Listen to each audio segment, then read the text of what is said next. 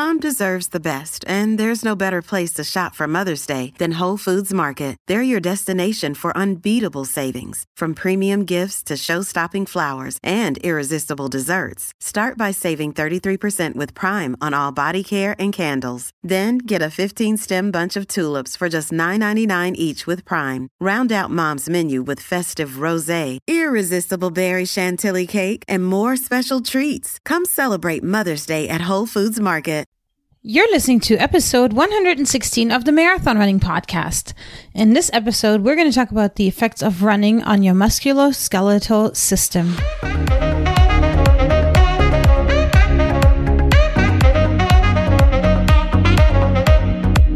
This is the Marathon Running Podcast by Letty and Ryan from We Got the Runs. Join us in our running community for weekly content that is motivational, educational, and inspirational, and let the Marathon Running Podcast take you from the starting line to the finish line and beyond.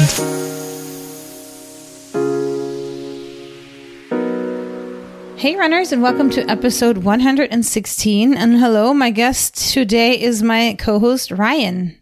Ryan, welcome. Thank you. And I want to start with your favorite a blanket disclaimer that none of this conversation constitutes medical advice but that everything said is merely an opinion as a whole. And if you have an emergency, call 911. you laugh, but in this country, you know, this country loves lawsuits. So, so Ryan, you're a radiologist, and maybe for those runners and runners from foreign countries that don't know exactly what a radiologist is, maybe you can tell us that. And is a radiologist really, really also a doctor? yeah. So a radiologist has to go through medical school, then residency, and then fellowship. For me, you don't have to do a fellowship, but most people do. So medical school is the same as any other doctor. It's the four years. Fellowship, or sorry, residency. For radiology, you do an intern year, which you can do in um, a general specialty or or something different than radiology. Then you do four years of radiology residency, and then most people do at least a year of fellowship, which is a specialized area of radiology.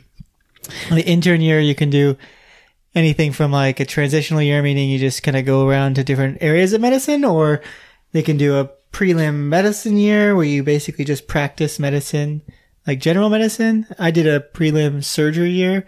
So you do like a year of surgery. Um, and then you go into your radiology residency after that.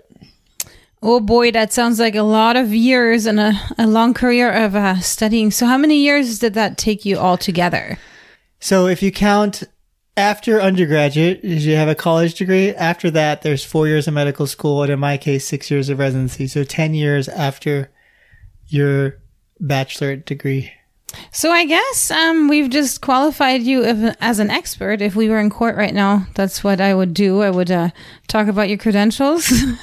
yeah, it's kind of interesting perspective. So because you're a lawyer, so you could like kind of come from that standpoint and cross-examine me in a way, or or you're you're laying out my credentials to to qualify me, right? Oh yeah, I do that with every guest. Every guest, I say who they are, and then I ask for them in their own words to explain who they are and what they do and how they came about their career. So then that way they qualify as experts. So, ching ching ching, welcome to that. So let's talk a little bit about your specialty, musculoskeletal radiology. So let's talk about that. What does that actually mean, and why did you pick that?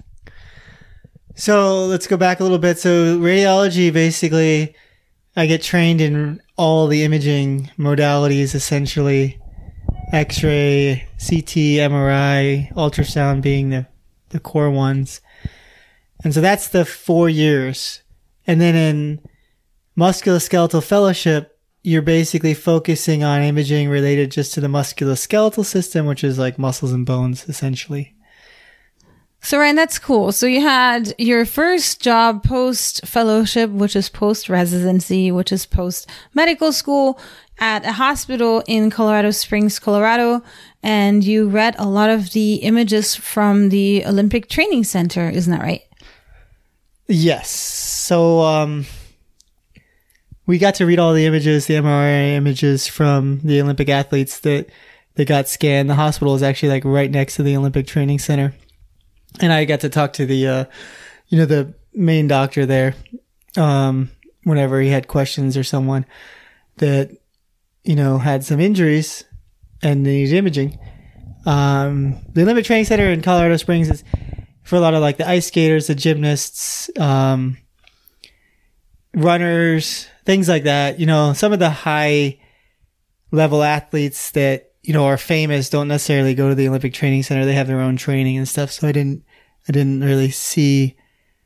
Like I didn't wouldn't see Michael Phelps or something like that, but I would see a lot of other athletes. So it was kind of neat. That's cool. So now you live in Fort Myers and you do a lot of the imaging for spring training, right? So yeah, we do have a lot of spring training teams down here.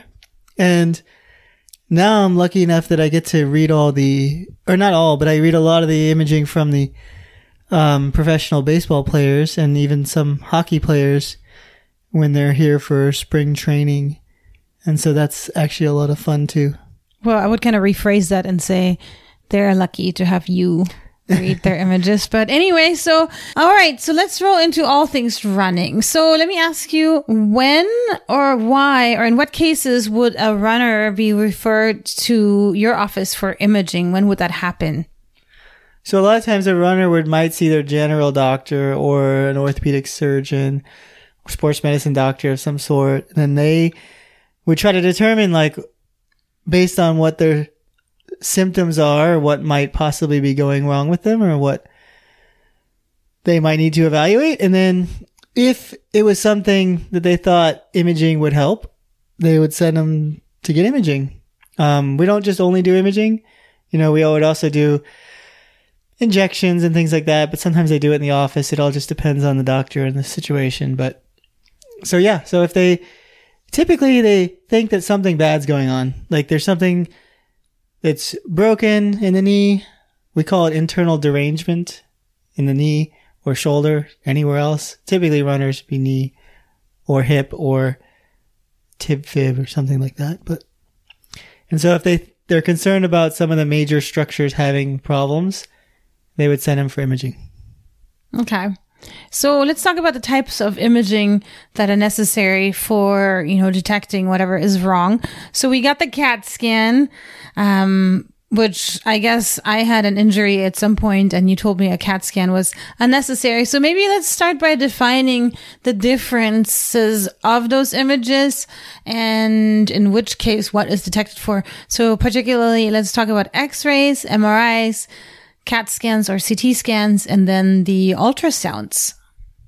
So the imaging I end up seeing most of or reading most of is MRI, just because that's my specialty, and I guess more general radiologists can read the other modalities, you know, and I guess they have a more trouble with MRI. Reason being is that MRI is give you a lot of information more so than the other ones. It's also usually the most expensive, but it gives you the most information. So MRI is magnetic resonance imaging and it's a really strong magnet. And essentially what it does is all the cells have some polarity, meaning a positive or negative side. And when you get into the magnet, which is always running, the magnet's always on when you're in the, when you're in the room, not in the room, it aligns all those small poles in one direction. And then it takes and pushes it out of its direction and allows it to go back to its resting state, all aligned with the magnet. And it just times how long it takes to do that.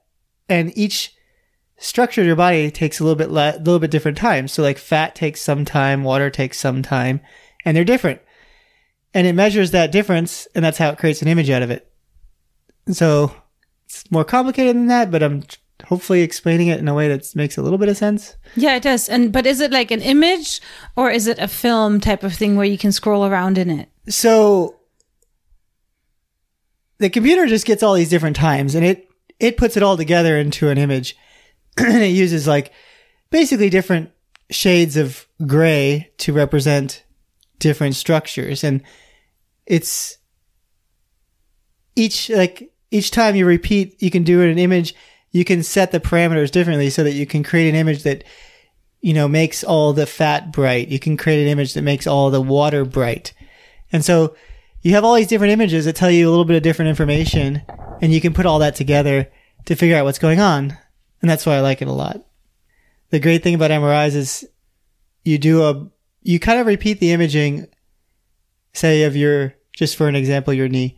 So you take images of your knee, but you do that several times and each time you do different sequences is what they're called. So each of these sequences gives you different information. And so then you have multiple repeat images of a body part, each of, each of these images giving you different information and you have to put it all together. And I like MRI the best because it gives you the most information. So it gives you the, to me, in my opinion, in most cases, it gives you the best chance of giving an answer or a diagnosis. Okay, so then maybe from there, take me to the CT or CAT scan. What is the difference between how these are taken?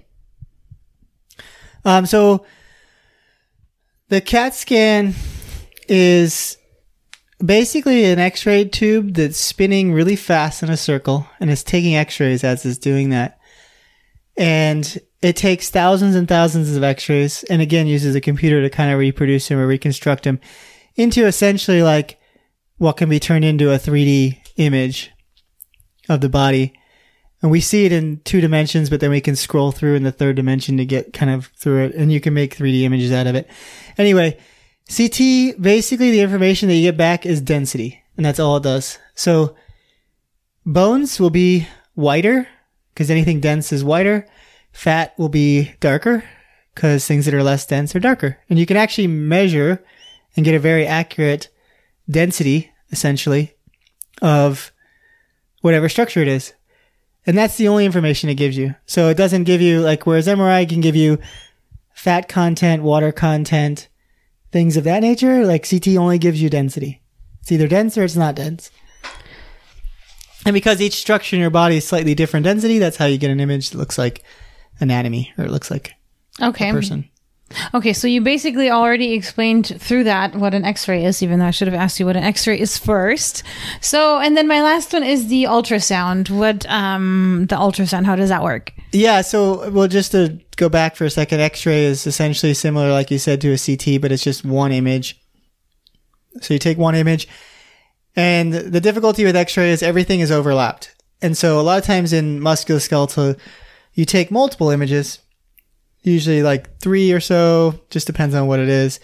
That way you get different angles because if you look at something only at one angle, you can easily miss fractures. You can you can just not see them completely because if all the stuff overlaps, you're not you're not seeing everything in detail.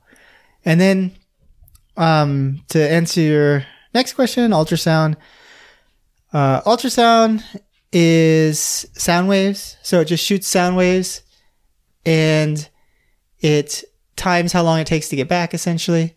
And by the differences in time it takes to get back, it helps determine what structure it is. Um, so, and the sound waves can penetrate too. So some will penetrate just the skin surface and come back right away. So it says, oh, there's something there. Stuff will go further deeper and come back. Well, that took longer. So it tells you like what level it is and, and, you know, that there's stuff down there. The disadvantages for ultrasounds, it doesn't really see through bone. Like it hits bone. It's like a sound like hitting a wall. It's like as soon as it hits bone, it just stops. And so you don't, you can't really see into the bone. But it's good for the soft tissues, meaning the stuff that's outside, because it can see decent detail on that stuff. You know, mus- it's uh, ultrasound is becoming more popular in musculoskeletal imaging. It can see things like your rotator cuff of your shoulder. You can look at the, like, say, the anterior part of your knee, like the tendons in front of your knee. Those can see really well. You can't really see inside the knee. I mean, you can kind of see the meniscus a little bit, but it's limited. Same with the shoulder. Like, you can't really see the shoulder joint much. You can see the rotator cuff, like, a little bit. MRI gives you a lot more detail and more information, though. Um, so the other thing is, you know, the time it takes for an exam. You know, uh, X-ray will be really quick. You know, they go in, they take an image, it's done. CT will probably be the next. It's really quick too. because the scanner spins really fast and it can take images. You'll be done really quick. Ultrasound is longer because it the technologist has to go and look at everything individually. Ultrasound you can imagine is like a horse with blinders. You can see, but you can only see exactly where you're pointing it. So they have to search around and find everything. And it's really dependent on the tech too that they're doing a good job because the radiologist will only see what the tech shows us. Um, and so you can imagine it's like, in some cases, it's like looking for a needle in a haystack. MRI has a bunch of different sequences, so it can take longer. It can take like a half hour or something. It's crazy how many different ways there are to get images of our body parts. And I'm sure stuff is still developing. Like you just said that, you know, ultrasound is being used for other things as well. But so can you maybe talk to us about the safety of all these different types of imaging? I know there is uh, radiation and that kind of stuff involved with some of them. So for the CT scan, the x-rays, the MRI, and the ultrasound, what are the safety uh, issues? CT and X rays give ionizing radiation, which the data we have for that is through like Chernobyl or other nuclear reactors that, that give out radiation and how they affect people over time. And they extrapolate down to the doses, which are smaller in imaging, to give an estimation of what the risk would be. And the risk theoretically is with ionizing radiation, you can potentially cause cancer um, and it it does it does happen in people that get like radiation therapy for cancer because they're getting very high doses of radiation. Um, the science isn't perfect with regards to imaging because the doses are much lower, and we don't know how much of that is extrapolated appropriately from higher doses versus how much your body can kind of take some radiation without harm. But there's theoretically harm with that. Ultrasound does cause some heating and other stuff in tissues because it's sound waves being pushed through, but has been shown to be very, very safe. MRI also very, very safe. It actually has electric magnetic radiation, which is different than ionizing radiation. And there has been some reports of like leukemia or other things. It's like blood cancers in train operators that are like exposed to extremely high amounts of electromagnetic radiation for long periods of time. But for all intensive purposes, MRI is essentially like very, very, very safe. All right. So now let's talk about running injuries. What are the most common running injuries you think that you would probably see on a daily or on a daily, weekly, whatever basis? So I don't see like the typical running injuries necessarily. That would be like a general practitioner or orthopedic surgeon or something like that. They come to me when they need imaging or so. So that's typically like they think something else is going on, something else internally is going on. So most commonly with runners, it would be um, like hips and knees and ankles, I guess, um, and tib fib, so tibia fibula or the lower leg. Um, so those are the most common things I see, and then tendinopathy, you know, is very is relatively common, or either meniscal or labral tears is common, or chondral injuries or injuries to your cartilage.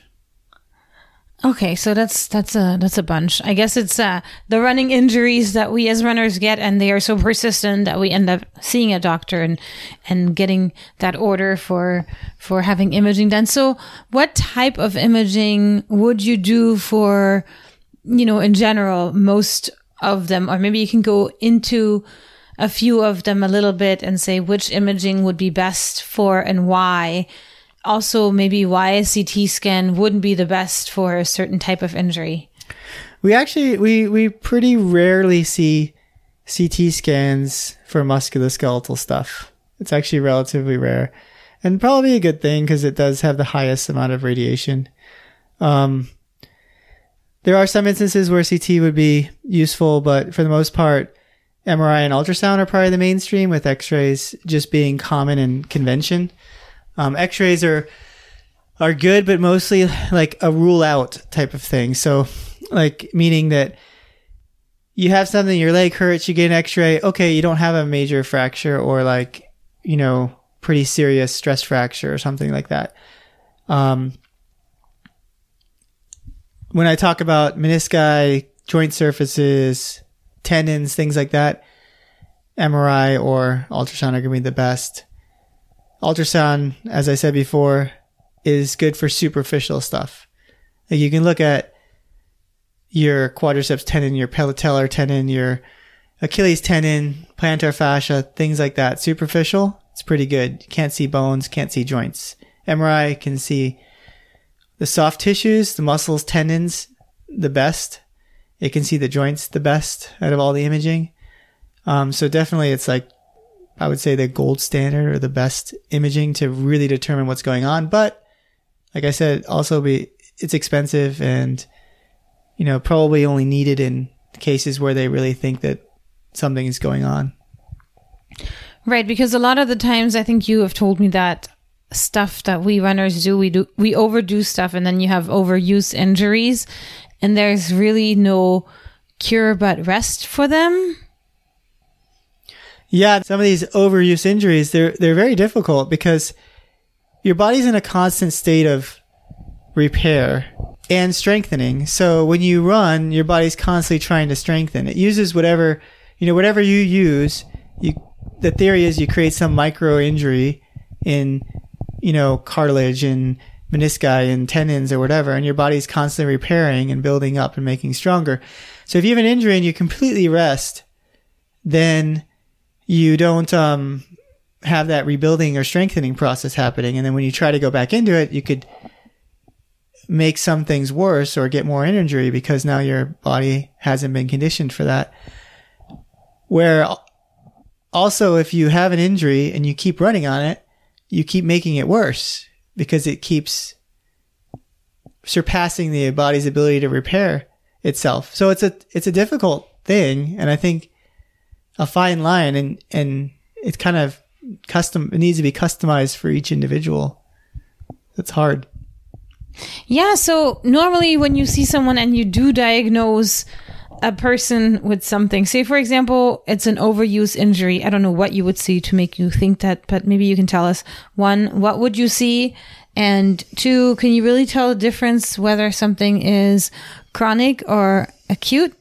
And then after you have found this injury, what's the repair or what's the treatment for it? So the easiest easiest things to see are things that are torn because those are pretty easy to see. It's like I think a lot of people think that it's like a yes or no or you know a checkbox. This is broken, not broken. And most of the case, that's not true. But when something's torn, you know, it's usually pretty easy to see. If you have a big tear in a meniscus, what happens is, is the joint fluid fills that tear and it looks different. And so I can tell that it's there. There are some questionable ones or small ones that are difficult to see, but sometimes it makes it really easy. If you have like a torn tendon or torn ligament, it's it's pretty pretty good because you can see it, especially with MRI. You can see them really well. Um, other things like, see, I always like to refer to it as tendinopathy. Um, technically, you have tendonitis, but itis means inflammation. And so, if we see like edema around a tendon, which just means fluid, and MRI is great at seeing fluid, anything that's, it doesn't actually have to be fluid like water. It can just be like microscopic fluid in the tissue that's greater than normal. We can see that on MRI. So that means something's going on with it. And tendinopathy means there's pathology, something wrong with the tendon. Itis, like tendonitis, means that it's actually inflamed. So technically it should be left more to the orthopedic surgeon, sports medicine doctor, something to see whether or not that's actively inflamed. Whereas I can just say it's tendinopathy, meaning that there's something wrong with that tendon. Um, and so what I'll see, as I was saying before, if it's torn, it's pretty easy. If it's not torn, a little bit more difficult, but I can say, I can see that the tendon or like a rope that's holding the muscle to the bone is thicker than normal or thicker than the ones around it. And it has edema in it or fluid in it. So it's expanded and has fluid in it. Could have fluid around the outsides of it, suggesting that, you know, there is some pathology, something going wrong with that tendon. And so that's generally what I look for. And those are the ones that are a little bit subjective. And so it's not like I was saying with the tendon tear, yes or no. It's kind of a little bit more opinion. Which makes it harder for us runners because obviously we want to one know what is wrong with us and two how many weeks is it going to be until we can run again? Yeah, it is hard. Um I think typically, yeah, they, they say certain things like ligaments or bones and stuff like that usually take six weeks or so to heal. Everyone's different. You know, tendons can be the same. And like I said before, it's just really difficult because like stopping completely is not the answer because maybe it is the answer in the short term. Like if you have an acute injury, you stop, you rest it, you let it heal, make sure nothing major is going on. And then after you let it rest, you, I think the best is to kind of gradually get back into it and, try to allow your body to strengthen without overdoing it to where it injures it worse. Yeah, it's that fine line.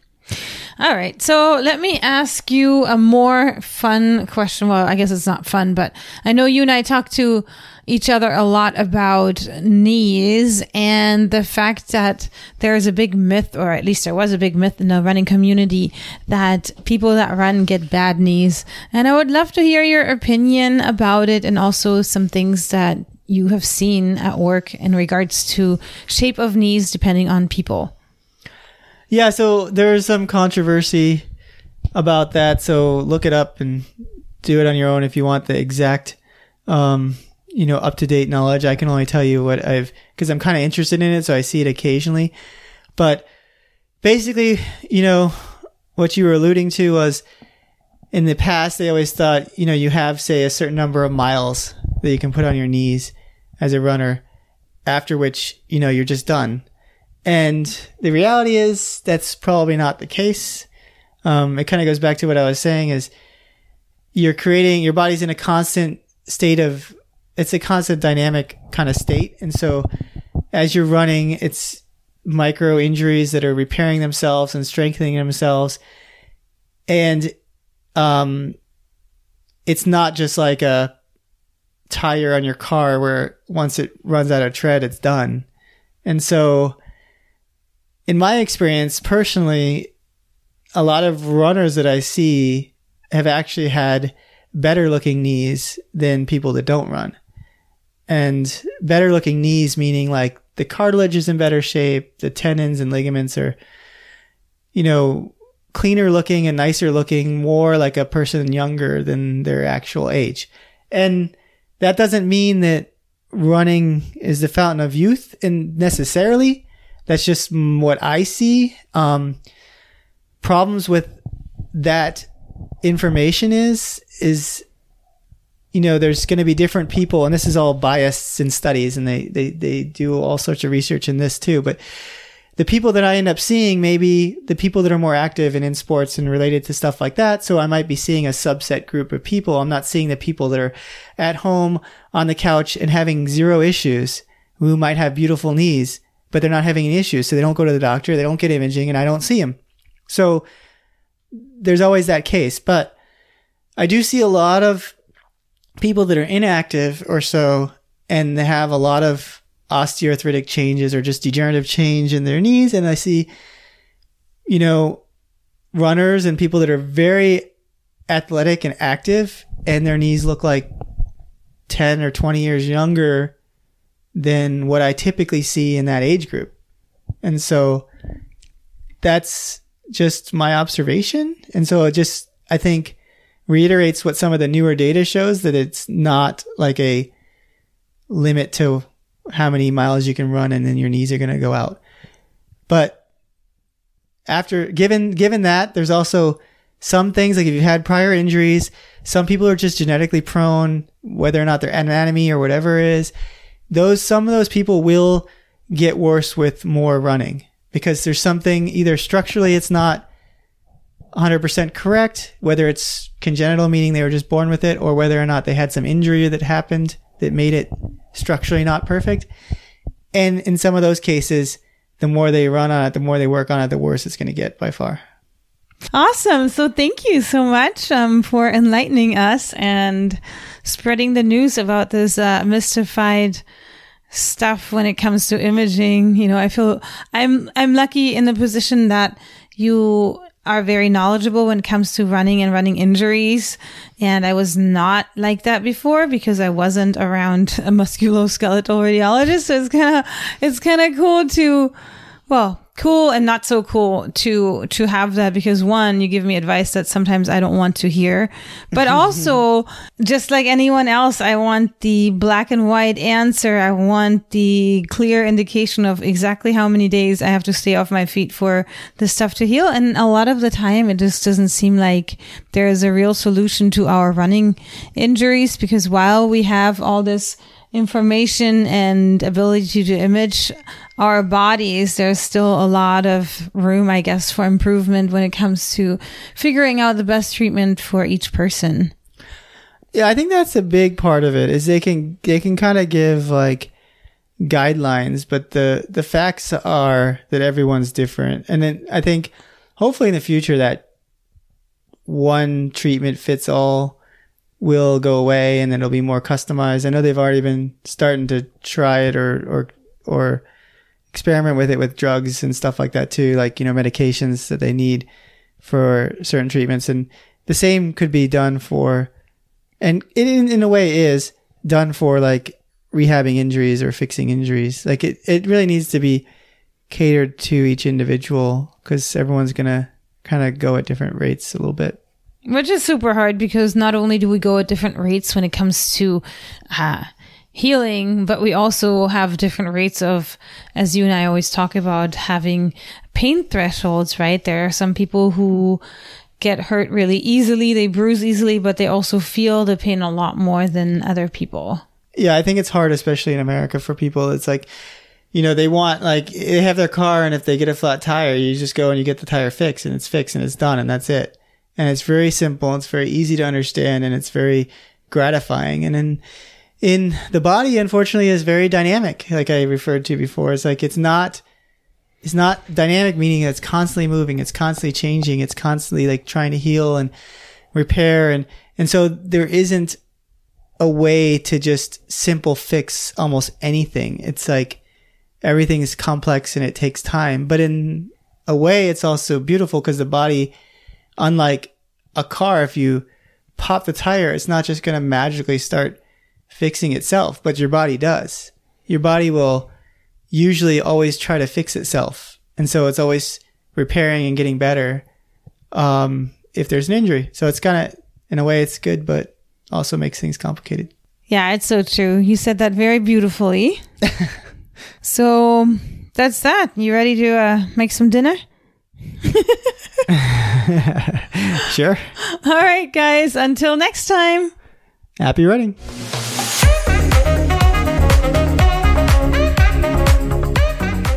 Thanks for tuning in. For more information, head to www.runningpodcast.us. And as always, have a great week of running.